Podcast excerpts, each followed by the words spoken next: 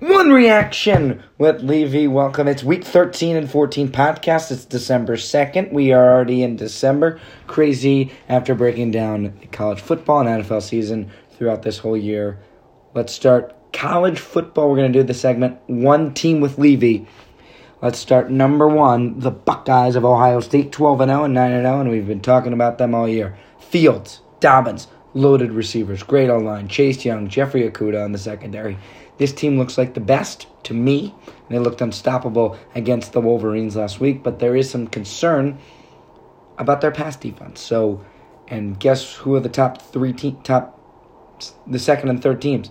LSU air raid offense with Joe Burrow and Trevor Lawrence air raid offense. So it's going to be interesting how they hold up in the playoffs versus those te- teams. But I think they've clinched their spot in the college football playoff. Number two, LSU and I think they've clinched their spot as well.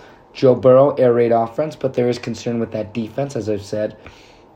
And that's why they're not my number one team right now. I think right now, if I were to do my power rankings, they would be number three. This is the rankings from last week. But again, weakness on defense as they rank outside the top 30. So what does that mean? Clemson, Trevor Lawrence, Ohio State, Justin Fields, they should take advantage of the LSU offense. The only way uh, defense. The only way LSU wins is if they throw the ball and they score more points than you. So I think they win in fewer ways compared to the other top teams in Ohio State and Clemson. Number three, uh, Clemson, 12 and 0, 8 and 0, and again top three in both offensive defense. I call them the sleeping gi- giant. They need to still win. They need to beat Virginia in the ACC championship this week to get in. But right now, Clemson looking good. They are underrated to all the people because we haven't seen them yet, and they have a lot, a lot of experience. The defending champs looking good here at the end of November. Number four, Georgia, eleven and one, seven and one in conference, and loaded defense, strong run game, and Jake Fromm. Again, they're right back on that border of making the playoff. They need a win. So the right now, they're control their own schedule right now, control their own destiny If they win this week against LSU, I think they're in. Uh, D'Andre Swift, they got to run the football this week against the 28th ranked run defense. It's basically a win and in for Georgia. Number five, Alabama, 10 and 2. They lost to Auburn. They're out. I think they'll be in the Orange Bowl this year. Number six, Utah, uh, the unknown team that no one is talking about. They have a top 15 win over Oregon if they win this week. They have a top five offense, top 25 defense. Tyler Huntley and Zach Moss, when they're healthy, they've been 12 and 0 in their last 12 games. Their only game they weren't healthy, they lost to USC. This team is very good and a team we don't uh, program we don't really know about, so that might hurt their ratings in going into the college football playoff. But if they win uh, this week and Georgia loses, I think Utah's got a strong a strong argument to make the college football playoff. Number seven, Oklahoma, eleven and one, eight and one. They play Baylor, my number eight team, and the number eight team in the country right now. And Lincoln Riley, again, another great year. He's got an improved defense. Jalen Hurts and a solid amount of weapons. Besides the loss to Kansas State, this team has beaten ranked teams in Baylor, Oklahoma State, Texas when they were ranked. This is a very good team. They need Georgia to lose to LSU, and then it becomes a toss up between them and Utah for the fourth spot.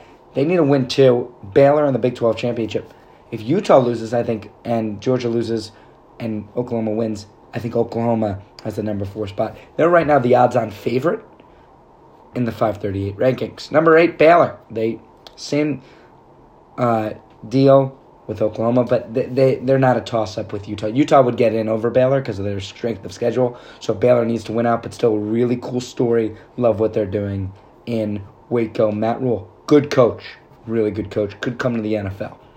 Let's move to the NFL. Uh, one weakness with Levy. We're going to go through each team in the playoff hunt and their weakness right now. Let's start in the AFC. First seed, the Baltimore Ravens, 10 and 2. And it's the lack of production from the wide receiving core. I mean, this week, Willie Snead was the leading wide receiver with a total of 12 yards. Again, I mean, against better defenses like Houston, Kansas City, New England. How does, once they can stop the run, because they've seen him twice, uh, LA had success with that last year. How do they offset that? They got to throw to these wide receivers Willie Snead, Marquise Brown, Miles Boykin. These guys got to step up. Number two, New England Patriots. They're 10 and 2, and their weakness is lack of explosiveness from its skill players. I mean, you saw it last night. It's pretty obvious. There's no deep threat. Julian Edelman, James White, and who else? I mean, they've invested a lot into it. Do you pick up Antonio Brown? You got to get Sanu, Dorsett. You got to get N'Keal Harry. One of these guys has got to get going because they got to get more production from their wide receivers. Number three, Houston Texans eight and four, and it starts with their offensive line. I mean, no more Tytus Howard. So now they couldn't run the ball against a weaker New England run defense. This is a major concern when you go to cold places where it's harder to throw the football. Baltimore, Foxborough, Kansas City, you got to run the football in January, and right now it's a weakness for Houston. Number four seed, Kansas City, Def- Kansas City Chiefs, run defense. I mean, especially in December and January, cold weather, you got to run the football. New England and Baltimore, you got to stop the run. Kansas City's been the bottom ten in the league. Chris Jones, Frank Clark, step up. Number five, Buffalo Bills nine and three in its offensive production. I mean, this defense is great, but we haven't seen a lot from their offense. They've played weaker teams, so we need to see them against better teams. It starts right now against a top 10 defense in Baltimore next week. Number six seed, Pittsburgh Steelers, seven and five, and it starts with their QB. I mean, they have a third string QB. Good luck, Pittsburgh. Number seven, Tennessee Titans, seven and five, and again, it falls in the quarterback's hands. I mean, when was the last time Ryan Tannehill won a big playoff game on the road? Oh wait, Never. Eight seed, Oakland Raiders, six and six, pass defense. I mean, Sam Darnold, 34 points. Patrick Mahomes, 44 points, 41 points. What do they expect come playoff time when they have to face Deshaun Watson, Brady, Mahomes? It's going to be tough.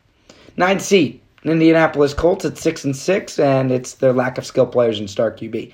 No Ty, no Mack, and a hurt Brissett last three weeks. They've struggled, and they've looked like a different team. How do they bounce back, and they need those guys back if they want to make a last second playoff run.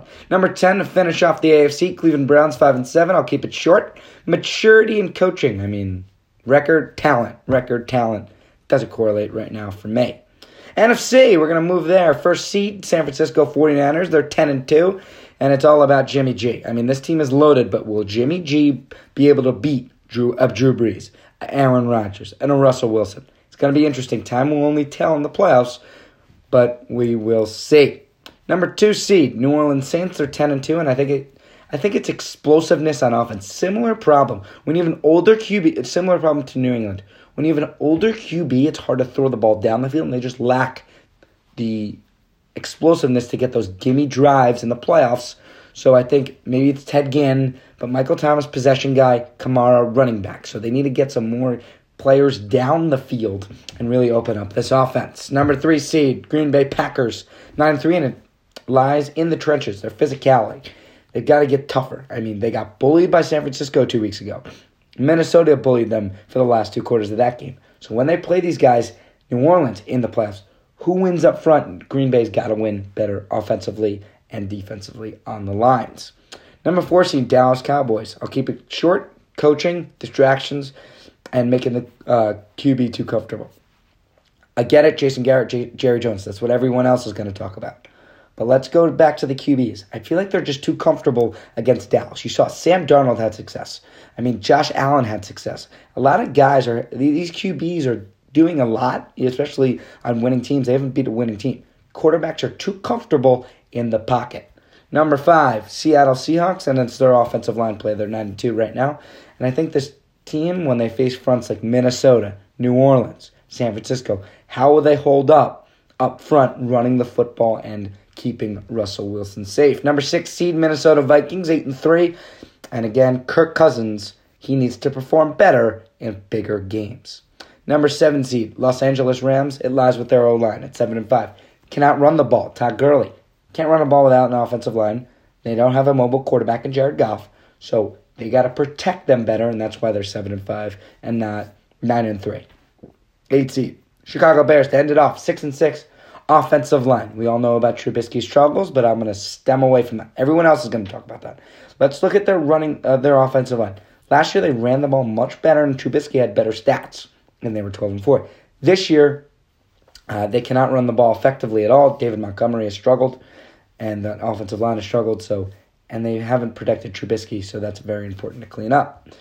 So we had our one team with Levy and one weakness with Levy. NFL, college football next week. We got some big games. 49ers Saints, we got Ravens Bills, and then finally we've got Kansas City and New England, and then LA Seattle. And in the college football world, it's championship week. You've got the Big Ten, Ohio State, Wisconsin should be interesting. SEC is a big one, one verse four, uh, two verse four. Georgia versus LSU. And then you also got Utah. Can they win? Oklahoma Baylor. Who wins there and maybe has a shot at the playoff?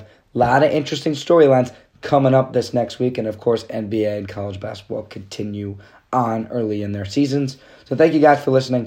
One reaction with Levy, week 13 and 14 podcast.